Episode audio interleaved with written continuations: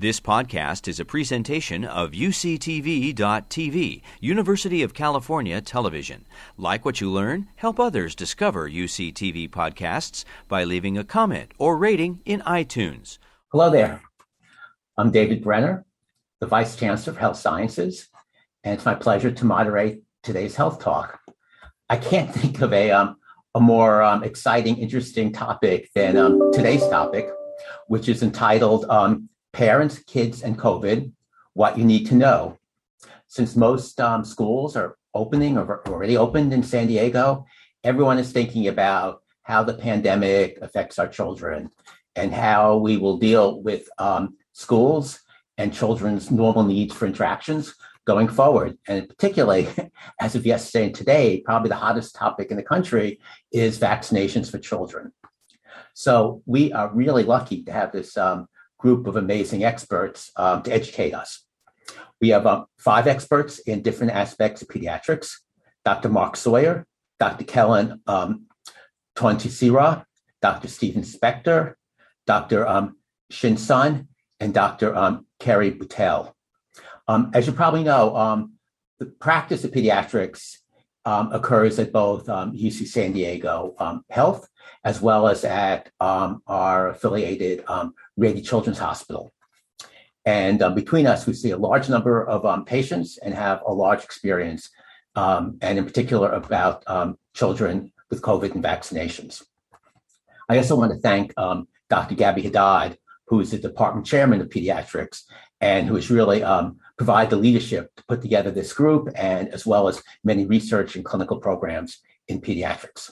So we will start with Dr. Mark Sawyer. He's professor in the Department of Pediatrics here at UC San Diego School of Medicine. And he is also a temporary voting member for the FDA Vaccines and Related Biological Products Advisory Board. So he will teach us about the status of vaccination in California and in the nation. Dr. Sawyer. Good afternoon. It's great to join you. I agree with Dr. Brenner. This is a quite timely topic. I'm going to kick things off today with some general comments and introductory uh, in, uh, uh, introduction of issues that are relevant to consideration of vaccines for children with the new COVID vaccines. So we hear this question a lot. Do kids really need COVID vaccines? I'm sure you're all aware that children in general are less severely affected by COVID and as an infection, and that leads some to question the need for vaccine but I've included in this slide some of the statistics around COVID in children in the United States. We have had over 4 million cases, 17,000 hospitalization, which compares to or is maybe slightly higher than what we see typically with influenza. We've had over 500 deaths in the United States from COVID, which is more than we see with influenza. And most importantly, perhaps children play an important role in the transmission of COVID to their family members and to others. So I think the arguments are pretty compelling that children do need vaccine. And fortunately, we're on the cusp of vaccine being available to us, and you'll hear more about the details of that shortly. The graph on the right simply shows the rate of COVID disease in children under four in the yellow line and in five to 11 year olds. And it's following the same peaks and valleys as we're seeing in the general adult population. I do want to spend a minute talking about vaccine effectiveness as a as a statistic because you hear that discussed a lot vaccine effectiveness. And there's all kinds of different versions of what vaccine effectiveness might mean. So we start on the left-hand side of this this figure with a SARS-CoV-2 virus. The best vaccine would be one that prevents all infection. So you don't get infected, you don't get symptoms, nothing happens. The next best vaccine would be one that keeps you from getting infected, but it may or may not keep you from transmitting the infection to others. So that's a separate measure of effectiveness. It would be great if these vaccines prevent transmission. Even if you get infected, you don't have symptoms, but you may, but you stop transmission. And then as we move off to the right, we just escalate the outcome. You could have a vaccine that doesn't prevent symptoms but keeps you from getting sick enough to go to the doctor.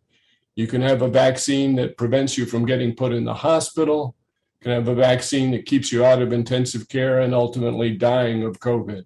And the rate of effectiveness changes with each of those outcomes, going up as you go from left to right.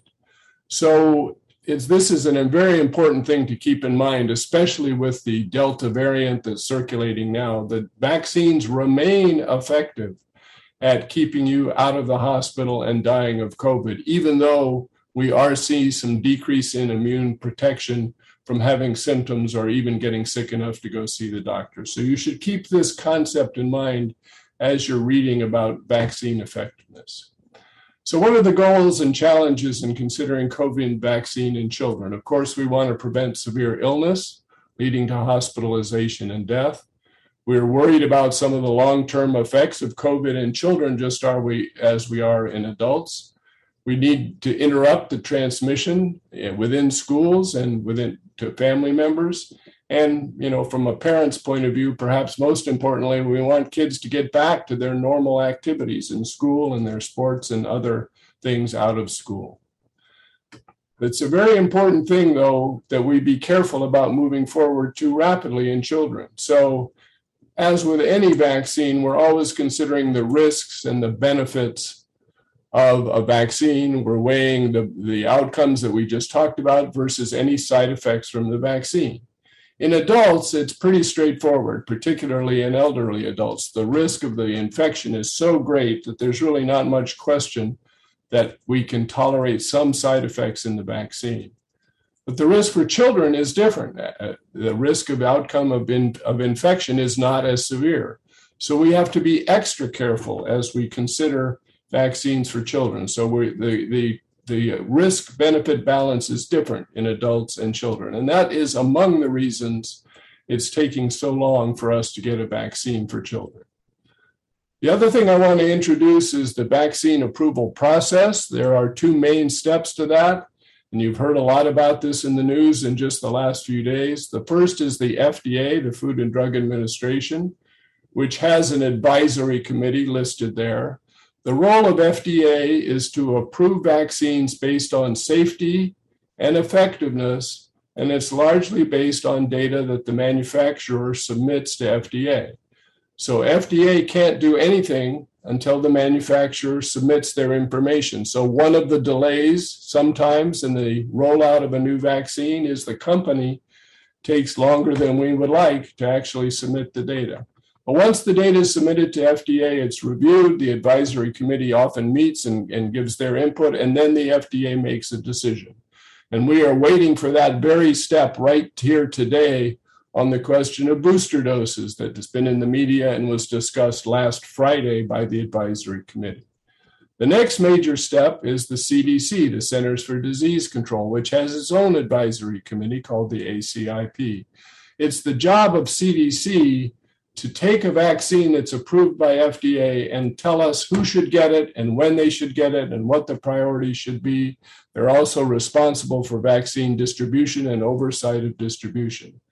So it's a two-step process. In the question of boosters that we that I just mentioned, the CDC is meeting Wednesday and Thursday of this week to come up with the final recommendations for the use of booster doses. And we'll see this same two step process when vaccines come available for children. How do we know vaccines are safe? And how do we know they're safe for children? Well, we know a lot about vaccines in children in general and the immune response based on decades of experience. We have clinical trials uh, in, in younger populations with different doses, and you'll hear more detail about that. I think the most important thing to be aware of is that there is an extensive post marketing surveillance or real world experience that we learn from as vaccines are used in the community.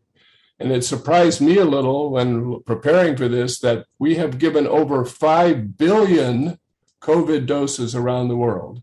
So if there was a strange or unusual, extremely rare side effect, we would know about that by now. And I've listed here some of the systems that are in place, and the acronyms are not that important. But let me just mention two of them. VAER is the Vaccine Adverse Event Reporting System up at the top. This is a system that allows anybody, a patient, a family member, a doctor, to report what they think might be a side effect of a vaccine. And then the CDC and the FDA investigate to see if that really is a true association. And one way they investigate is with what's called the VSD, the Vaccine Safety Data Link. This is a group of managed care groups that have electronic health records. They have something like 10 million people uh, that they can uh, study to say after they got a COVID vaccine, what happened. And that's the best scientific way to determine whether vaccines are safe. And these systems are in place. They're, they're monitoring vaccine side effects every day. And we're going to rely on those to tell us whether vaccines are safe. Let me wrap up by saying here's where we are with COVID vaccines in San Diego. In the 12 to 17 year old population, we have actually managed to immunize almost 70% of that adolescent population, which is great news. We have some work to do. Among the things we need to keep working on is there are some disparities across different regions of San Diego, as we've seen in adults, and there are disparities by race and ethnic groups. So we still have work to do, but we're making great progress with the rollout of vaccines. And finally, a lot of the questions that have come in so far have to do with well, how do we get back to school, particularly in the setting of the Delta variant. I do want to make sure everyone's clear that pediatricians and the uh, national organization, the American Academy of Pediatrics, supports having kids get back to school. We are seeing gaps in education, we're seeing inequities in education. School is very important for socialization and emotional skill development of kids, and we're unfortunately seeing rising mental health disorders in children as a result of the COVID pandemic. What can you do to protect your kids in school? Well, getting them vaccinated for sure when that becomes available. But don't forget all the other steps masking, schools have increased ventilation. We need good hand washing. We need to, you to not send your kids to school when they're sick and social distancing to the extent that's possible. And you put all that together, I think it is safe for kids to get back to school. With that, I'm going to turn it back to Dr. Brenner and our other speakers. Thank you so much, Mark. Um, that set the tone perfectly. Um, so next, we're going to have um, Dr. Kelan um, Tonti He is the chief of um, um, the Division of Pediatric Respiratory Medicine and Pulmonology at UC San Diego Health, as well as at Rady Children's Hospital, and he will discuss COVID pulmonary disease in children. Thank you, Dr. Brenner. I appreciate the introduction, um, and I'm pleased to speak with you today about how COVID impacts the lung in children. Um,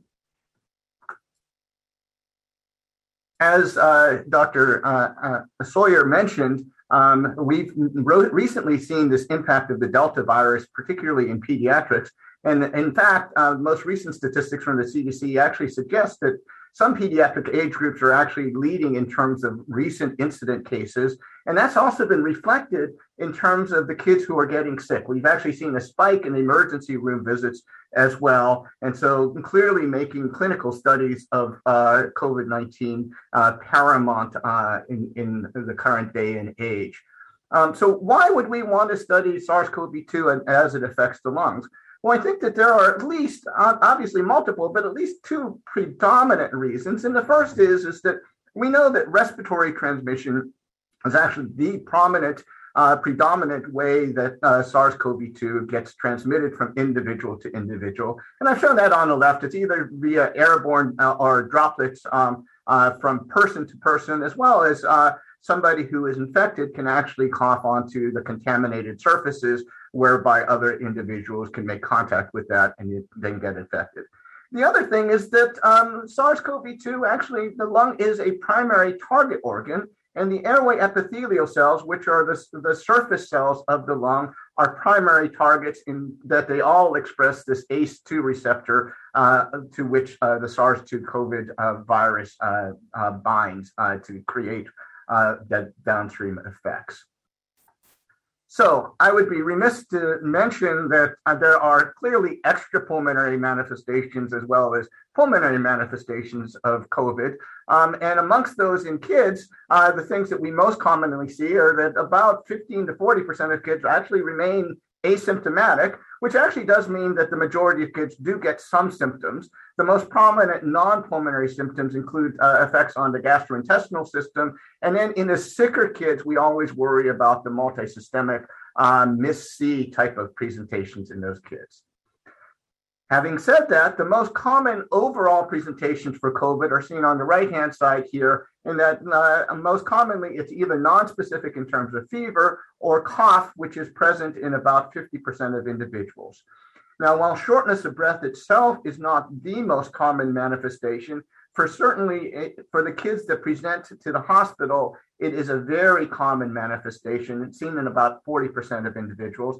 And in fact, locally at Rady Children's Hospital, of the individuals who presented, um, uh, who were hospitalized with COVID, um, approximately 33% of those presented with respiratory symptoms, and about half of the individuals that wound up in the intensive care unit also had uh, respiratory symptomatology as their initial presentation. So I mentioned that COVID is a multi-systemic uh, type of disease, and indeed, you can see that for both acute uh, um, manifestations as well as post acute or chronic manifestations, uh, COVID can certainly affect many systems within kids. From a respiratory perspective, what we worry about the most acutely are, is pneumonia and the possibility of hypoxemic respiratory failure or acute respiratory distress syndrome, ARDS. From a long term perspective, we have seen a large incidence of, in, of kids with persistent symptomatology, including shortness of breath that lasts for months after the initial infection, um, whereas kids, uh, even with kids that did not have any underlying lung disease. So, what do this, does this look like clinically? Well, I thought that I'd give you a, a, a overview based on lung radiology. And on the left-hand side, you see perfectly normal lungs. And the perfectly normal characterization of the lungs is we have the white blood vessels and then everything else is black, and that is air on these x-rays.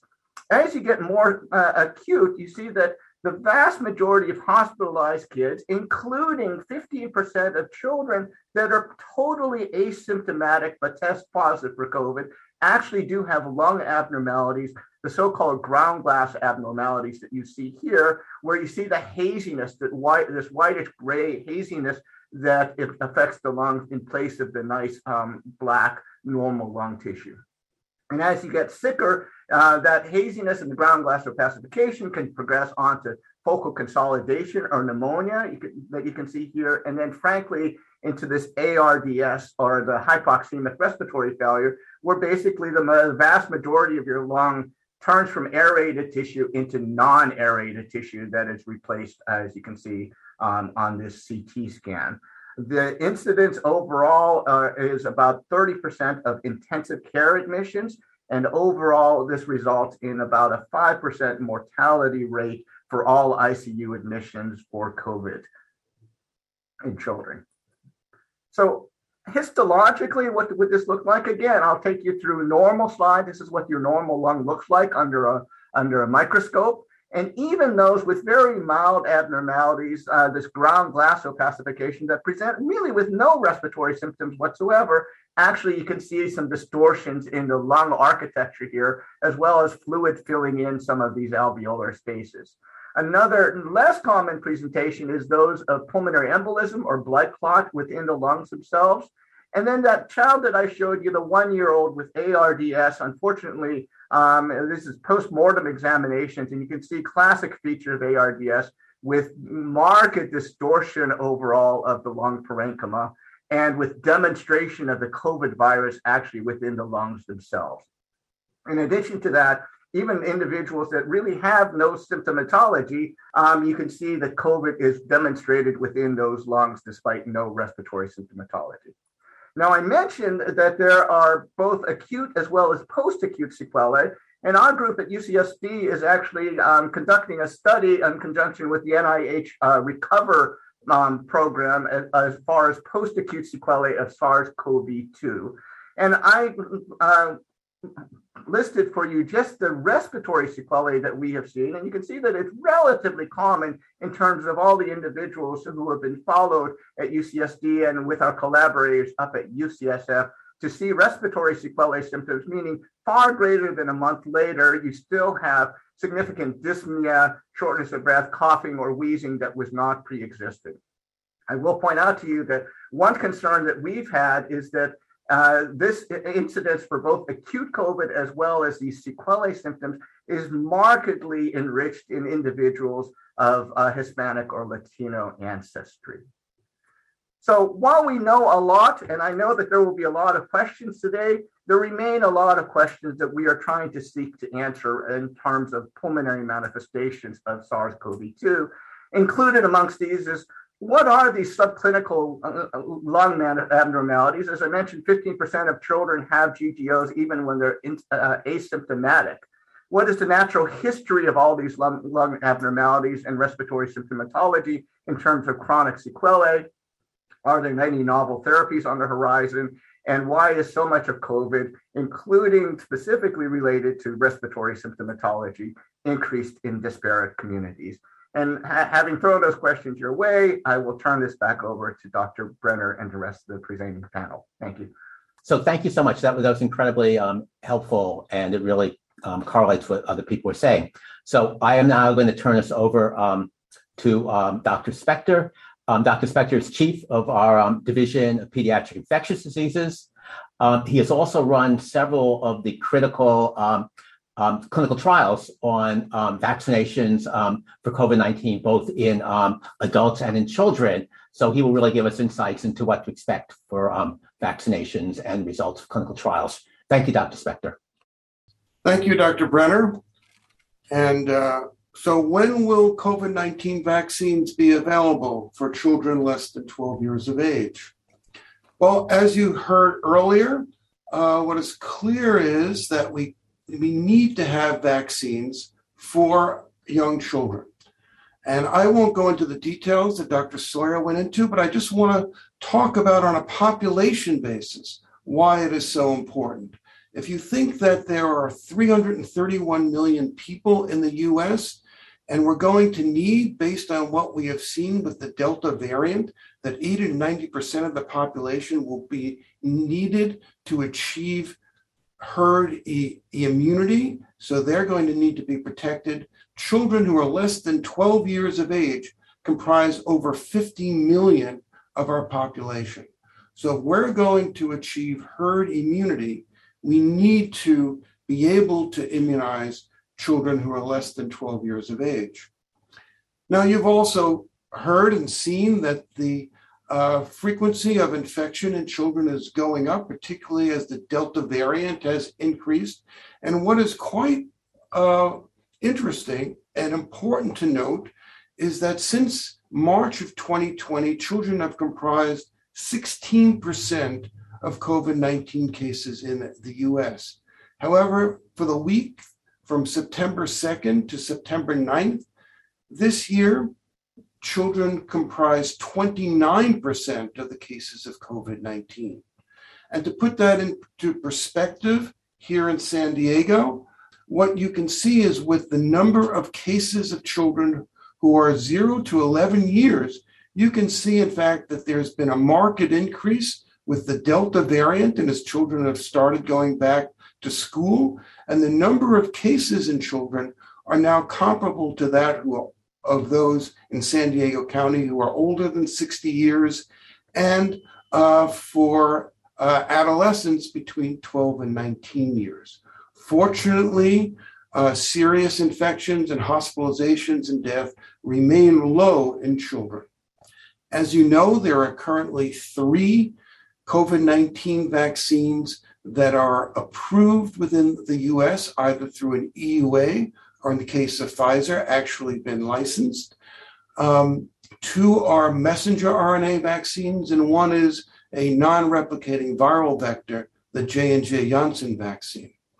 As of now, the Pfizer vaccine is approved uh, either through EUA or a licensure for those who are greater than or equal 12 years of age.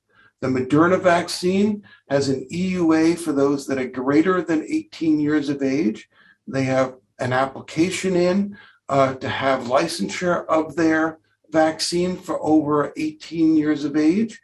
And they also have pending for those that are greater than or equal to 12 years, uh, an EUA for that group as well that we should hear about in the next few weeks.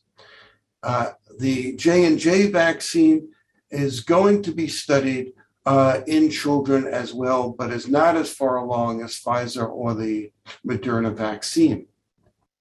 So, why are COVID 19 vaccines taking so much longer in children? Well, as you heard from Dr. Sawyer, risk benefit is one issue, but in actuality, vaccines are historically tested first in adults and uh, youth who are older than 18 years of age. But importantly, children are not little adults. And you have to come up with what is the right dose because the dose of the vaccine necessary may be lower in children than that in adults. Additionally, the immune response may differ in children, and also the adverse effects may be different. Importantly, if we know the efficacy in adults, as we do with the COVID 19 vaccine, this can expedite the approval in children because in the COVID 19 studies, what we are now looking at is is the immune response that we're seeing in children comparable to that that is seen in uh, adolescents and in adults? And also, is this vaccine safe? So, if we can demonstrate immunogenicity and safety, we can then have a licensed vaccine for children.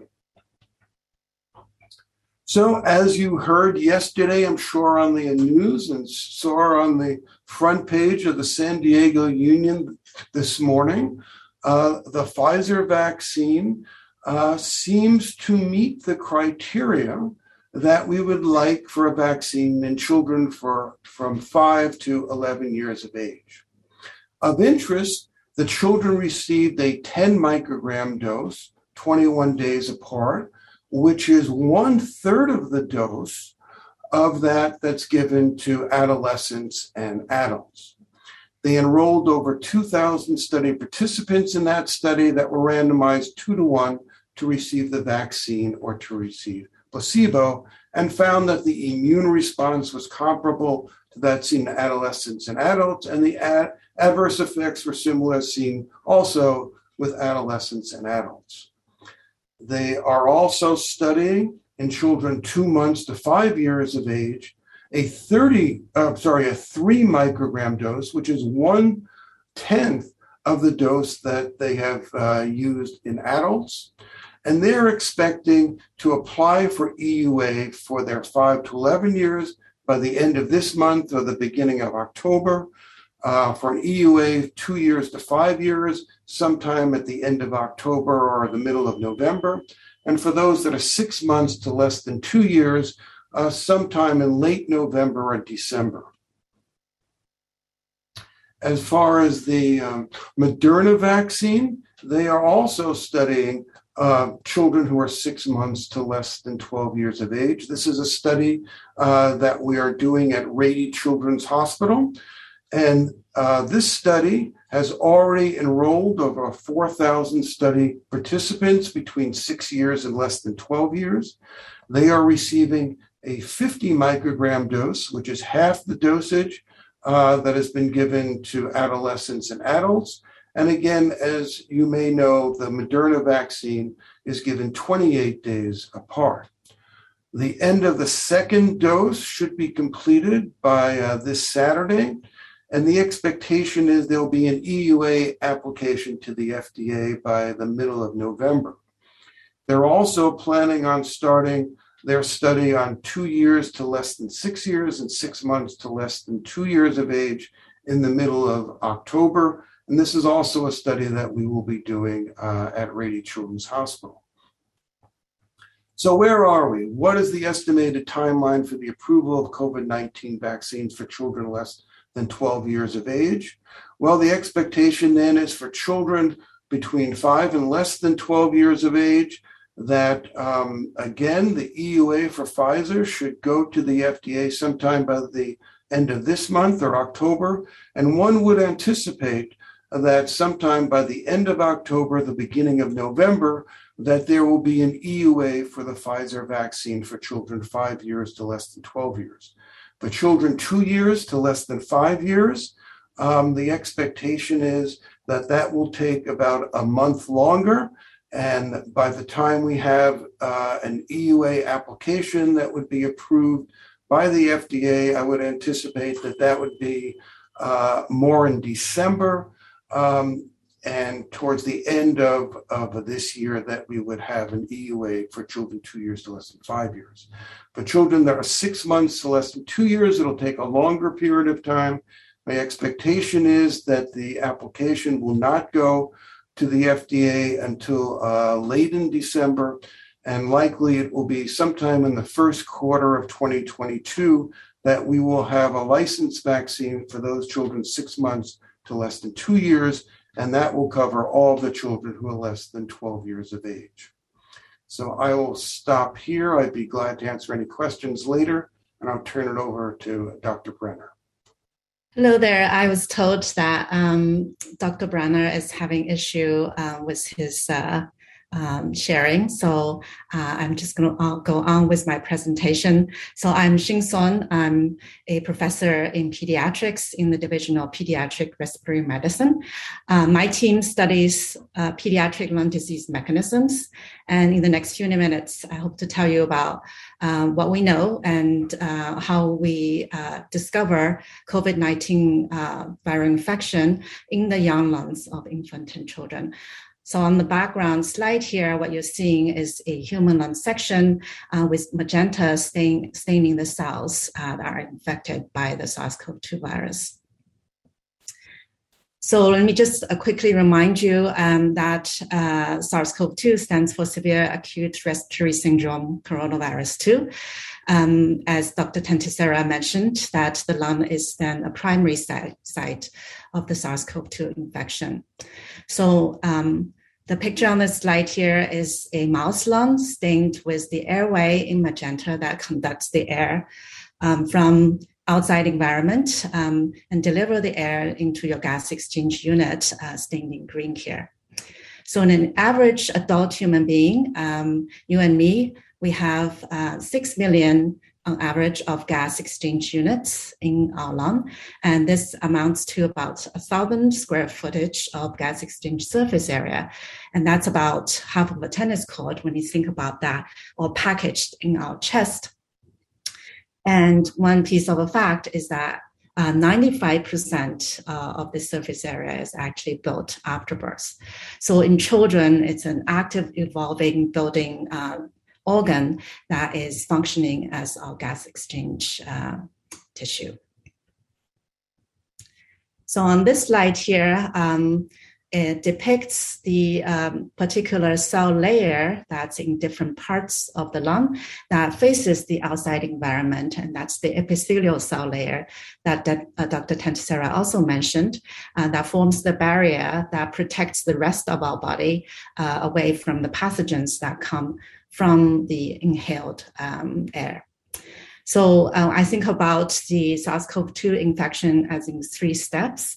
Um, the first step is the entrance of the pathogen and uh, the cells facing it are those epithelial cells. Um, there will be an infection process, um, interaction with the pathogen and the cells. And following that, um, your body um, hopefully mounts an immune response, and that then leads to the virus clearance. Um, and after the viral clearance, the next step would be the repair of the damage in your lungs. So, uh, the activation of the good stem cells uh, to repair the lost cell types.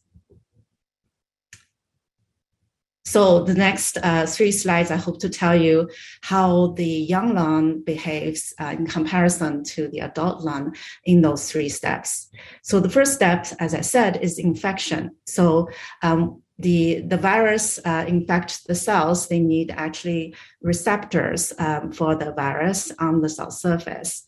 So to address um, the expression of those receptors for virus on different cell types, uh, what we use is a, uh, a, advanced technique called single cell RNA sequencing um, to address uh, in the human lung cell types how many uh, of these receptors are expressing what cell types. So in this map here, which looks like impressionist painting, each dot here represents a single cell. And when uh, a cell expresses similar genes, these dots would congregate um, in, into a, a similar cell type. So using this, we were able to interrogate uh, for any genes that are expressed in our tissue, how much uh, are they expressed and where are they expressed. So Dr. Tantisira mentioned ACE2 is one of the key receptors for SARS-CoV-2. There's another uh, uh, gene that encodes um, a protease uh, called TMPRSS2 that is also essential for virus entry into the cell.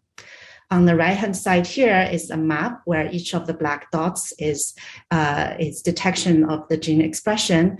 On the x axis uh, is uh, a list of cell types.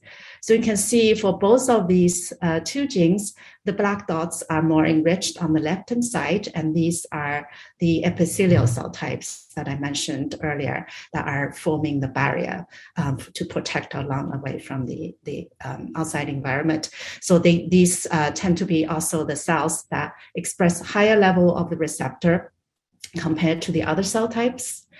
So then we focus on these cells and look at these two receptor gene expression and compare their gene expression level in the adults versus pediatric lungs. As you can see here, so um, the for both of these genes, the expression of these uh, genes that are important for viral entry is expressed at a lower level in the pediatric lungs compared to the adult.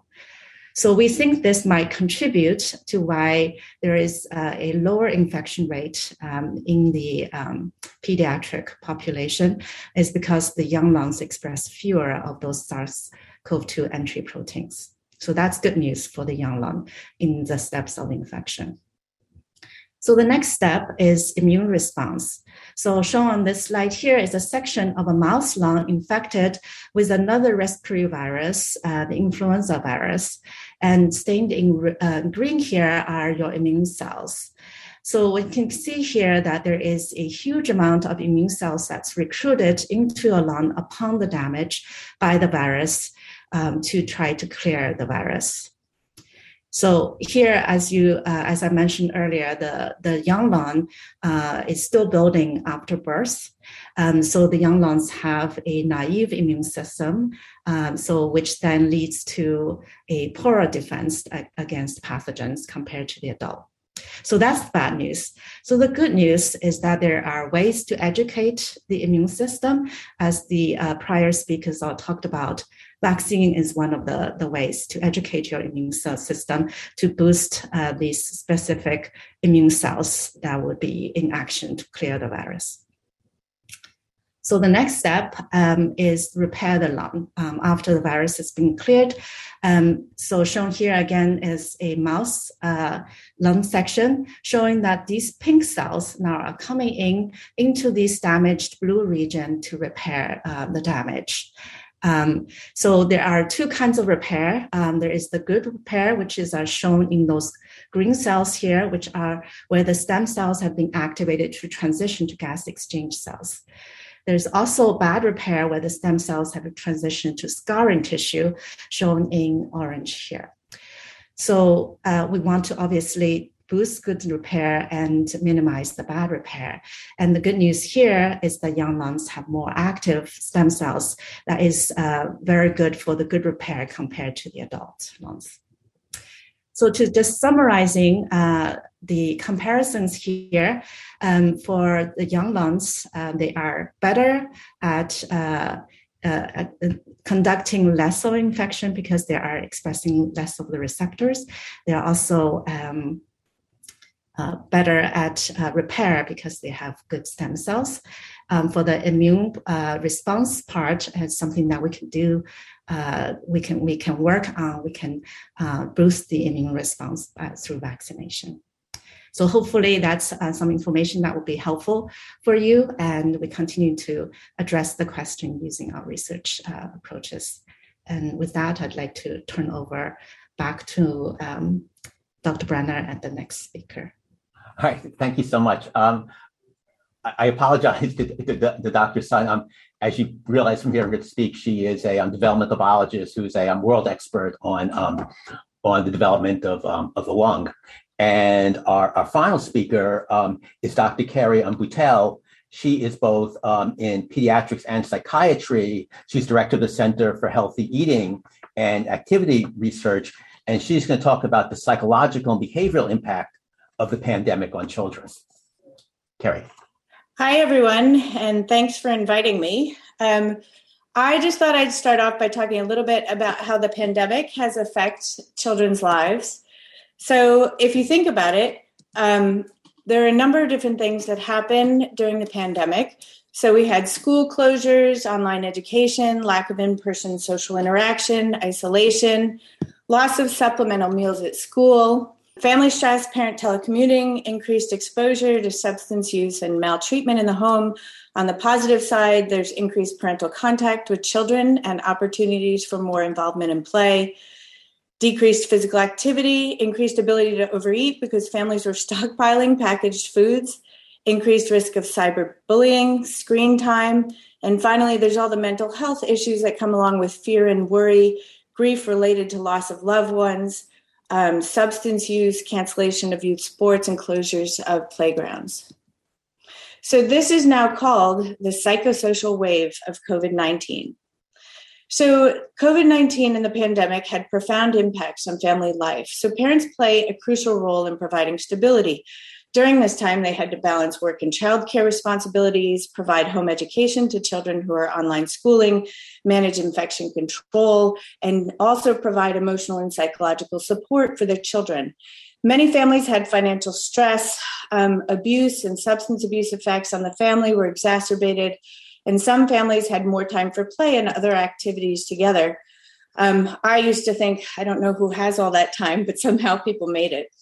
So, online learning affects child's mental health in a number of different ways due to disrupted routines, stress related to online learning, decreased access to mental health services, lack of identification, report, and support for use without abuse and maltreatment, missed free and reduced price lunches, challenges learning, especially for kids with pre existing learning disorders lack of social connection with youth, and in particular, challenges for older children who are trying to form more complex relationships and have higher stake academic outcomes. So, in one survey of over 2,000 parents, showed that older children in remote schooling had more mental health difficulties than those who were in person, and Black and Hispanic children, as those with lower income in remote schooling, also had greater impairments in mental health.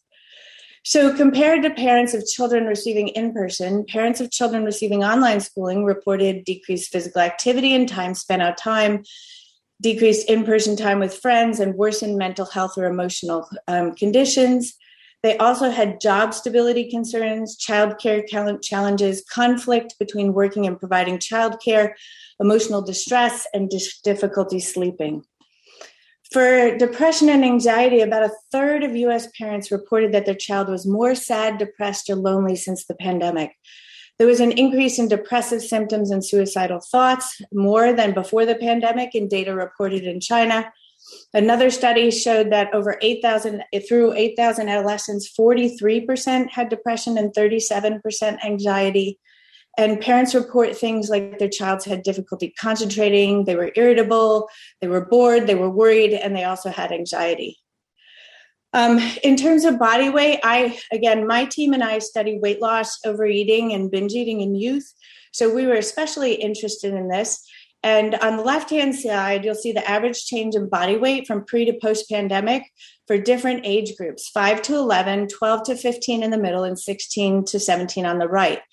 On the right hand side, you'll also see the percent of youth who mm. meet the criteria for overweight or obesity, again by the same age groups. The blue bars are pre pandemic, so March 2019 to January 2020 and the green bars are March 2020 to January 2021. And as you can see, there's an average change in body weight pre to post pandemic, pretty significant ones for the younger ones, the 5 to 11 and the 12 to 15, whereas 16 to 17 were, I guess, somewhat protected. The percent of youth who have overweight or obesity in 5 to 11 rose from 36 to almost 46% during that time. 12 to 15 year olds, again, were hit from 38 to 44%, but again, it relatively stabilized in 6 to 17 year old. In substance use, we have some positive and negative effects. In terms, uh, in one study with e cigarette users, about 62 thirds reported that they reduced their use Another study with 16 to 18 year olds after social distancing was instituted. We saw decreases in binge eating. This is the kids reporting decreases in binge eating, decreases use of marijuana and vaping. Um, a recent publication out of UCSD on the ABCD study, which is 21 sites and over 7,000 youth, um, they found that fewer youth were using alcohol and more youth were using nicotine or misusing prescription drugs, possibly due to access. So, what have we seen in terms of mental health visits to the ER? There's been a national increase in the proportion of visits to the ER for mental health reasons since March 2020. Here at Rady Children's, um, we had from July to mid September of 2020, we had 576 visits for behavioral health, i.e., psychiatric emergency visits. And that number went to 702 in the same amount of time in 2021. This represents a 30% increase from 2020. Um, Rady Children's also has a medical behavioral unit, which is a unit specifically for patients with psychiatric disorders and um, medical comorbid disorders. So um, here you will see the, the left hand side is 2020. And you can see as the pandemic begins to lift, here's where you see some changes. The admits, the average daily census increases for the MBU and continues on through 2021. Um, in terms of outpatient, um, I'm also affiliated with the UCSD Eating Disorder Center, um, the green line is the number of families that called with an adolescent with eating disorder concerns, and the blue line is pediatrics. You can see the same thing that the number of calls increase once some of the restrictions are uh, lifted, suggesting that potentially anxiety or other triggering events may have um, led to these increases in calls. So, um, on the right hand side is my daughter. This was her first day of school as a senior. And um, I did find some data to support this, but she wanted me to remind all of you that she actually really was happier during the pandemic. She said it was so much easier for her. School was easy, it didn't take as much time, and there was reductions in social pressures. Research supports some of this with belongingness and relationship with peers, um, feeling stronger to some some adolescents, hope, meaning, and life satisfaction, and a better feeling of community. So I got asked a number of questions about children with higher levels of anxiety. So anxiety regarding the pandemic is real. Sometimes reassuring kids sometimes can exacerbate the anxiety. Um, you want to limit kids' exposure to the media, help your child feel in control through hand washing or, or masks, and obviously vaccinations when it's time. Explain the physical effects of anxiety, so how it's a fight or flight mechanism, and teach your child um, deep breathing. And if your child's anxiety is severe and persists and interferes with their everyday lives, please reach out for help. And um, there are a number of different resources available as well as on the CDC. So, with that, I will say thank you and hand it back to Dr. Brenner. That was some amazing presentations, and I got enormous number of um, of questions, some of which you've answered. You've anticipated some. There's a lot of questions about vaccines for children and dosing and weight. Why, maybe it's good for Stephen, why um, are not the doses adjusted by weight? There's a big difference in the weight of a child who's five versus 12. Right. Well, in in uh, general, as you've seen, the uh, the dose that was given for those who are 12 years of age and older is um, similar is the same dose as given to adults. Uh, after that, what actually ended up happening with a number of these vaccines was that, in fact, there was a dose finding study that was performed prior to their actually going into the registrational trials. And what they found there was, in fact, that very often lower doses of, of the vaccine uh, were able to give an immune response in people who were less than 65 years of, of age. So when it came to looking at what dose would be appropriate for younger children, what happened was the companies began to look at those in phase one, two studies, found that in fact the lower doses gave the immune response similar to that that was seen in adults and was associated with fewer adverse events. And that's why they uh, went with the lower dose. I'll just add in that there are lots of vaccines that have a different dose for younger children compared to adults. And, and if you think about it, there's quite a variation in the size of adults. So, good, good point. and in fact, with the influenza vaccine, when you're older, you get a bigger dose. So, there are differences in vaccines and doses. Yeah, I thought maybe a take home message was it's not dependent on your body weight, it depends upon how you respond to the vaccine. So that's why some more senior adults require bigger, you know, antigen loads to get a better vac- you know, better response. Um, here's a good question. Um, what about the risk of COVID transmission in breast milk? Yeah, there, I just reviewed this for a talk I gave yesterday, and there's actually no convincing evidence that that uh, COVID or SARS-CoV-2 is transmitted in breast milk. And there is also very little evidence that it's transferred in utero through the placenta before the baby's born. So the vast majority of babies who are getting infected, and we, we do see that, are getting infected after they're born. So it's important for women and families who have SARS CoV 2 infection to be very careful around the newborn because they are more severely affected than, than older infants and older children. Thank you. Here's a question that I always doesn't seem to make sense to me either, as well as the questionnaire questioner. So, you know, you're wearing masks all the time, and then you sit down and eat in the, in the schoolroom and you take your mask off. There's a whole group of students eating together without masks. It, it, it doesn't seem intellectually consistent. Anyone have any thoughts about that? Well, go, go ahead, Stephen. I was going to say you're absolutely right, but it's hard to eat with your mask on. Yes.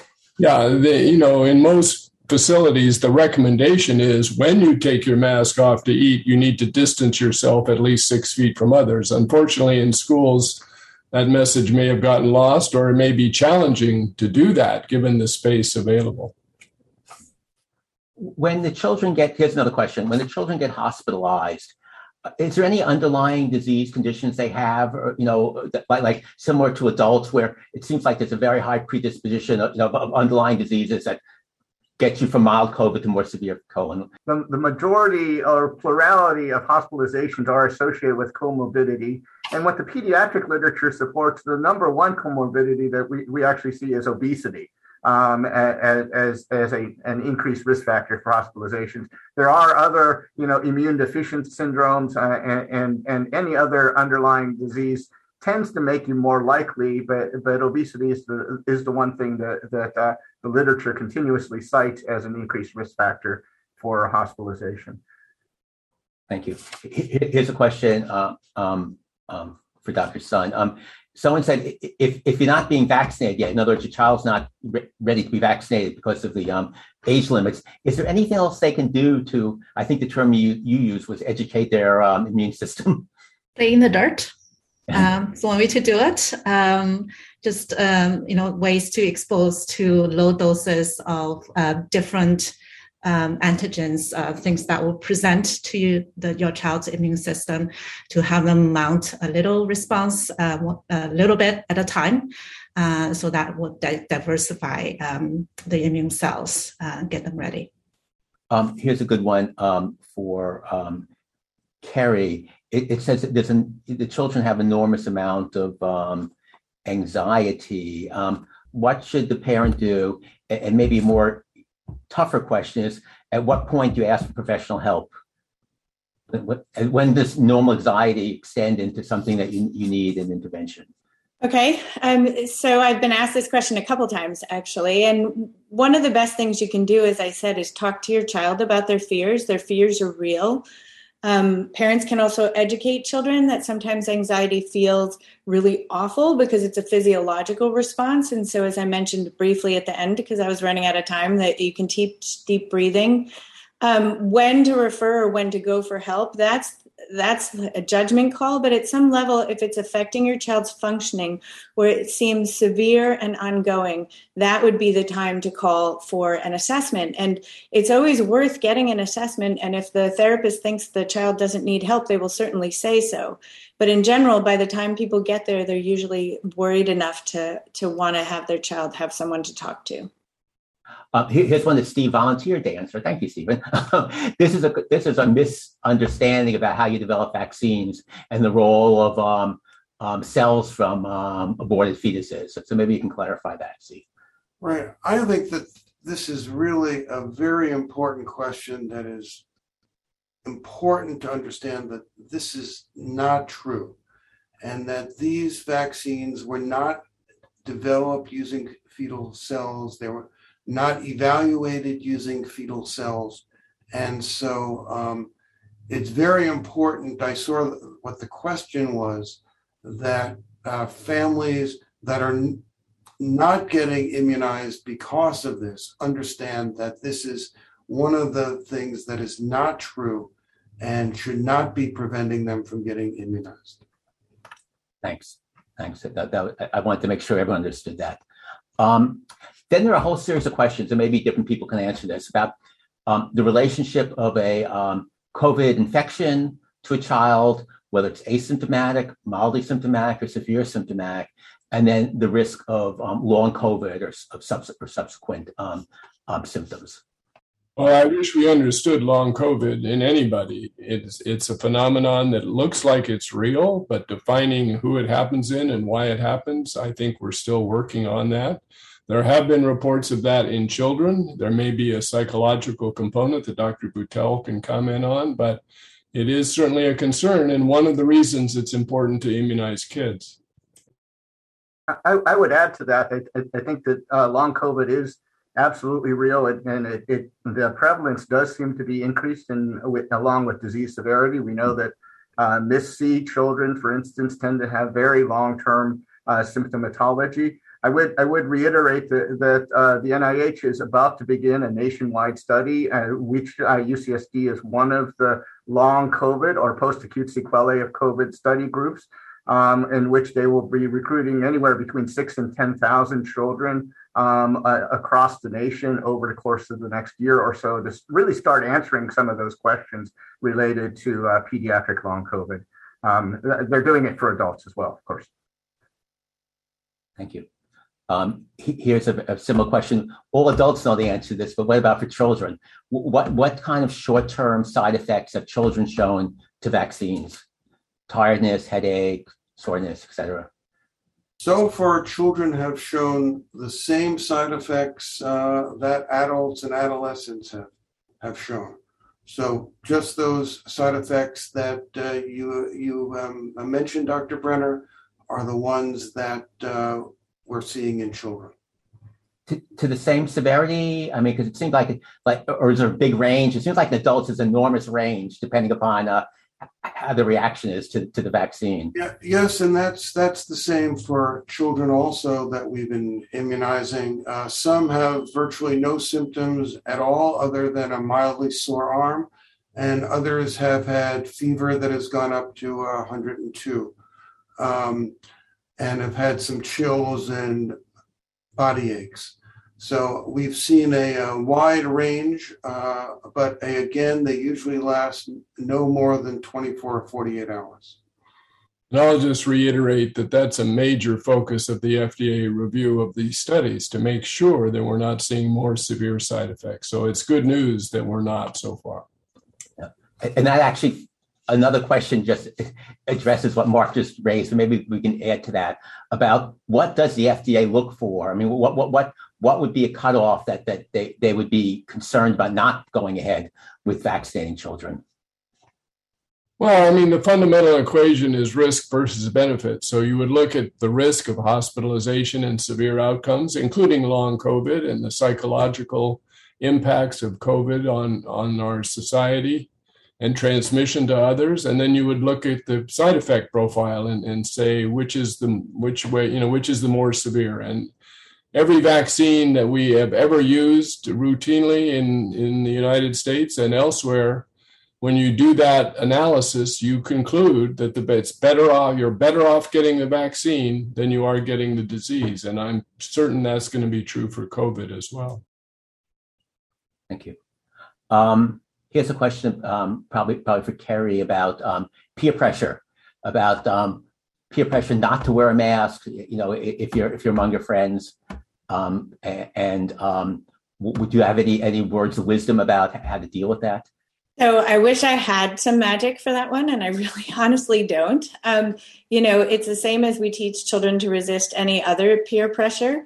Is one find um, friends who are also like-minded who want to wear a mask, and secondly, support your child in feeling comfortable um, standing up to the other um, teens, and then if necessary, get them support at school from either coaches or um, PE teachers or whoever can address the group. That would be my first thought. I know the answer for adults, but not for children. Um, what do you do as far as um, um, COVID 19 um, testing for children? Uh, do, do, we, do we use the same PCR testing? Is it administered the same way? Uh, where, where, would one get one when we wanted it? And also, this was not asked, but, but I want to know the answer to this one. What, what about the antigen tests you can buy in, in the pharmacy? What, what how, are those approved for children? The testing for children is identical to that uh, as with adults. The um, best test, as far as the uh, best accuracy, as far as false positives and false negatives, uh, is the PCR test. The antigen test, uh, although a very good test, is uh, more likely to give you um, false negatives and may also, depending on who's doing it and the interpretation, uh, has also given some false positives. Testing can be done at many of the same places where uh, adults are being tested, and uh, children can also be tested, of course, at Rady Children's Hospital. And I'll, add to that that testing is also happening in some schools. Some schools are using testing as a way to, to keep you know things in check and to identify a problem early on. Initially, I've heard less about this recently, but initially there was a lot of worry about what they call MIS in children. Um, uh, and can someone define what that is? And, and, and where does that fit into the spectrum of, of um, COVID 19 disease? Sounds like Kelan should know the answer. I don't know why. I have a feeling Kelan knows the answer. No, so I'm, I, am not an MIS uh, specialist, but, but MIS stands for uh, multi-system, inflam- uh, multi-system inflammatory uh, syndrome yes. um, in children, or MIS-C. Um, and, and, as I mentioned in my one slide, it does affect uh, for the the acutely sick kids. It does affect up to 20% of those um, that that require uh, ICU hospitalization and things along those lines. I know that that at Rady Children's Hospital with our UCSD group, um, they are actively following approximately 70 of those children um, longitudinally to find out as much information as we can about them. Um, so, so, so there clearly is an active group that that that is is uh, looking at them both from a clinical care perspective um, as well as from a research perspective. What what at what point do you you know, th- does a parent test his child for for COVID nineteen? I mean, when they have sniffles, when they're coughing, what would trigger you to do this? Well, it's tricky because the symptoms of COVID in children can be very mild. There are kids can have no symptoms at all, but in general, the symptoms are the same as they are in adults. Coughing is one symptom, fever, not feeling well, but kids also get diarrhea. So I think you know certainly if you suspect or know your child's been exposed in the family, or or if you hear about an outbreak in school and they get symptoms like that, then that's a good time to test them. But testing or no testing, you definitely want to keep your kids home while they're sick so that you don't spread further infection. Here's a lot the question. It's almost the opposite of what I asked you first.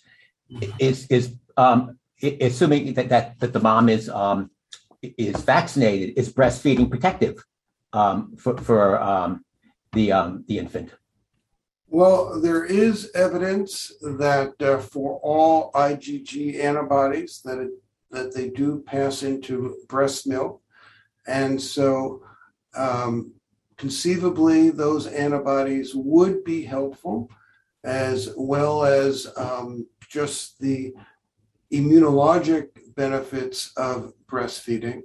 Uh, however, as children get older, and if we do have a vaccine that's available for uh, those ch- uh, children who are six months of age or older, those children uh, should be immunized because one of the things that also is very helpful is the passive antibody from a mother who's been immunized either prior to her pregnancy or during pregnancy.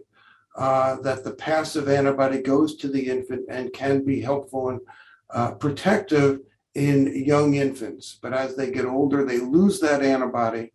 Um, breast milk antibody may be of some help, but again, you'll want to get those infants immunized once there's an available vaccine. Right. But for now, is there any, um, it, you know, if you breastfeed for six months, you breastfeed for a year, it, it does you, do you get continuous benefit from the vaccinated mom or does that decrease? Well, that's an interesting question. I, I don't think that there are data on that, yeah. but I think based on breastfeeding, that um, it could certainly be helpful and would not be harmful. But I don't think we have sufficient data to say that it would be pr- protective. And then this is the same question always comes up for adults. Um, if you had COVID and you know and, and, now, you recovered, how does that immunity compare to a vaccination immunity? Do we know that? Well, we don't have as much data in children as there are in adults. Uh, however, the expectation would be that it's very similar, that you do um, make immunity to the variant that you have been exposed to. There still is a big question as to how long that immunity lasts with natural in, infection. Um, and one of the things that's been seen in adults that I think is important that has not yet been studied in children, but uh, something that will be important is for adults is once they an adult has been infected, when they receive a single dose of one of the mRNA vaccines, that they respond extremely well and seem to have a great deal of protection after just a single dose of the vaccine. Very good. And I'd just like to reiterate that that is the recommendation. Even if you know you've had COVID, you should still get vaccinated after a period of time to, to really boost your immunity. Yeah. I, I and, and for adults, you know, I know, you know, it's 90 days after the infection, they recommend you get it and you, you get a good response. Um, th- then there are questions. Oh, here's a good one for Kelan. Um, does asthma play a role in infectivity or severity of, of COVID 19? Yeah, that's a, that's a great question. Um, as it turns out, he knows the uh, answer to it, so he's all happy. No, no, no. it, it, it's actually kind of a complex question. It, we we've actually seen a dramatic decrease in asthma overall, um, but I, I, you know, most of us are conjecturing that it's the COVID environment more so than the COVID asthma relationship per se. Um, in terms of decreased asthma, although kids with asthma actually do not seem to get uh, any, uh, uh, at least in those studies that have looked at it, any significantly sicker than kids without asthma who get COVID. Um, so from that perspective, uh, there, there have been no specific studies on transmissibility with or without asthma that I am aware of. But j- just from an overall sickness perspective, per se, it doesn't appear that asthma significantly interacts with COVID along those lines. Thank you. Um, and, and, then there are questions about all the other drugs that, not that many, but that have been used in adults, where they fit into children. For example, um, you know, monoclonal antibodies, remdesivir, uh, um, you know, other other interventions. Um, um, I don't know about in, in, in, the ICU, but certainly in, in, the medical ICU, use of glucocorticoids or other interventions. So, so where does that fit in the armamentarium to taking care of um, ill children? Well, all of those things are being used in children. Uh, we don't have as much experience as with adults because not as many kids are in the hospital, but certainly we're using the monoclonal antibodies both as prevention as part of therapy after infection. So, uh, you know, we're continuing to study those, and those are turning out to be a very important part of the equation. child to child transmission, eh, you know, because I guess that's one of the, there are a lot of questions sort of related to that because the concern of going back to school. Is that, I mean, the, children have the same viral load as adults? Is the ability to transmit similarly? Are they messier than adults or more likely to, to transmit? Uh, so, so, there's a lot of questions about that, about con- concerned parents. Well, there certainly now are sufficient data to demonstrate that there are that um, situations in which there is child to child transmission. There also has been teacher to uh, student transmission that that has occurred. Um, again, the uh, viral load with the Delta virus strain um, is a thousandfold greater than what was seen with the original virus. And so that um, regardless of whether or not children have the equivalent viral load to adults, um, there certainly is sufficient virus when they are infected to transmit to their friends uh, and potentially to their teachers, parents, and grandparents.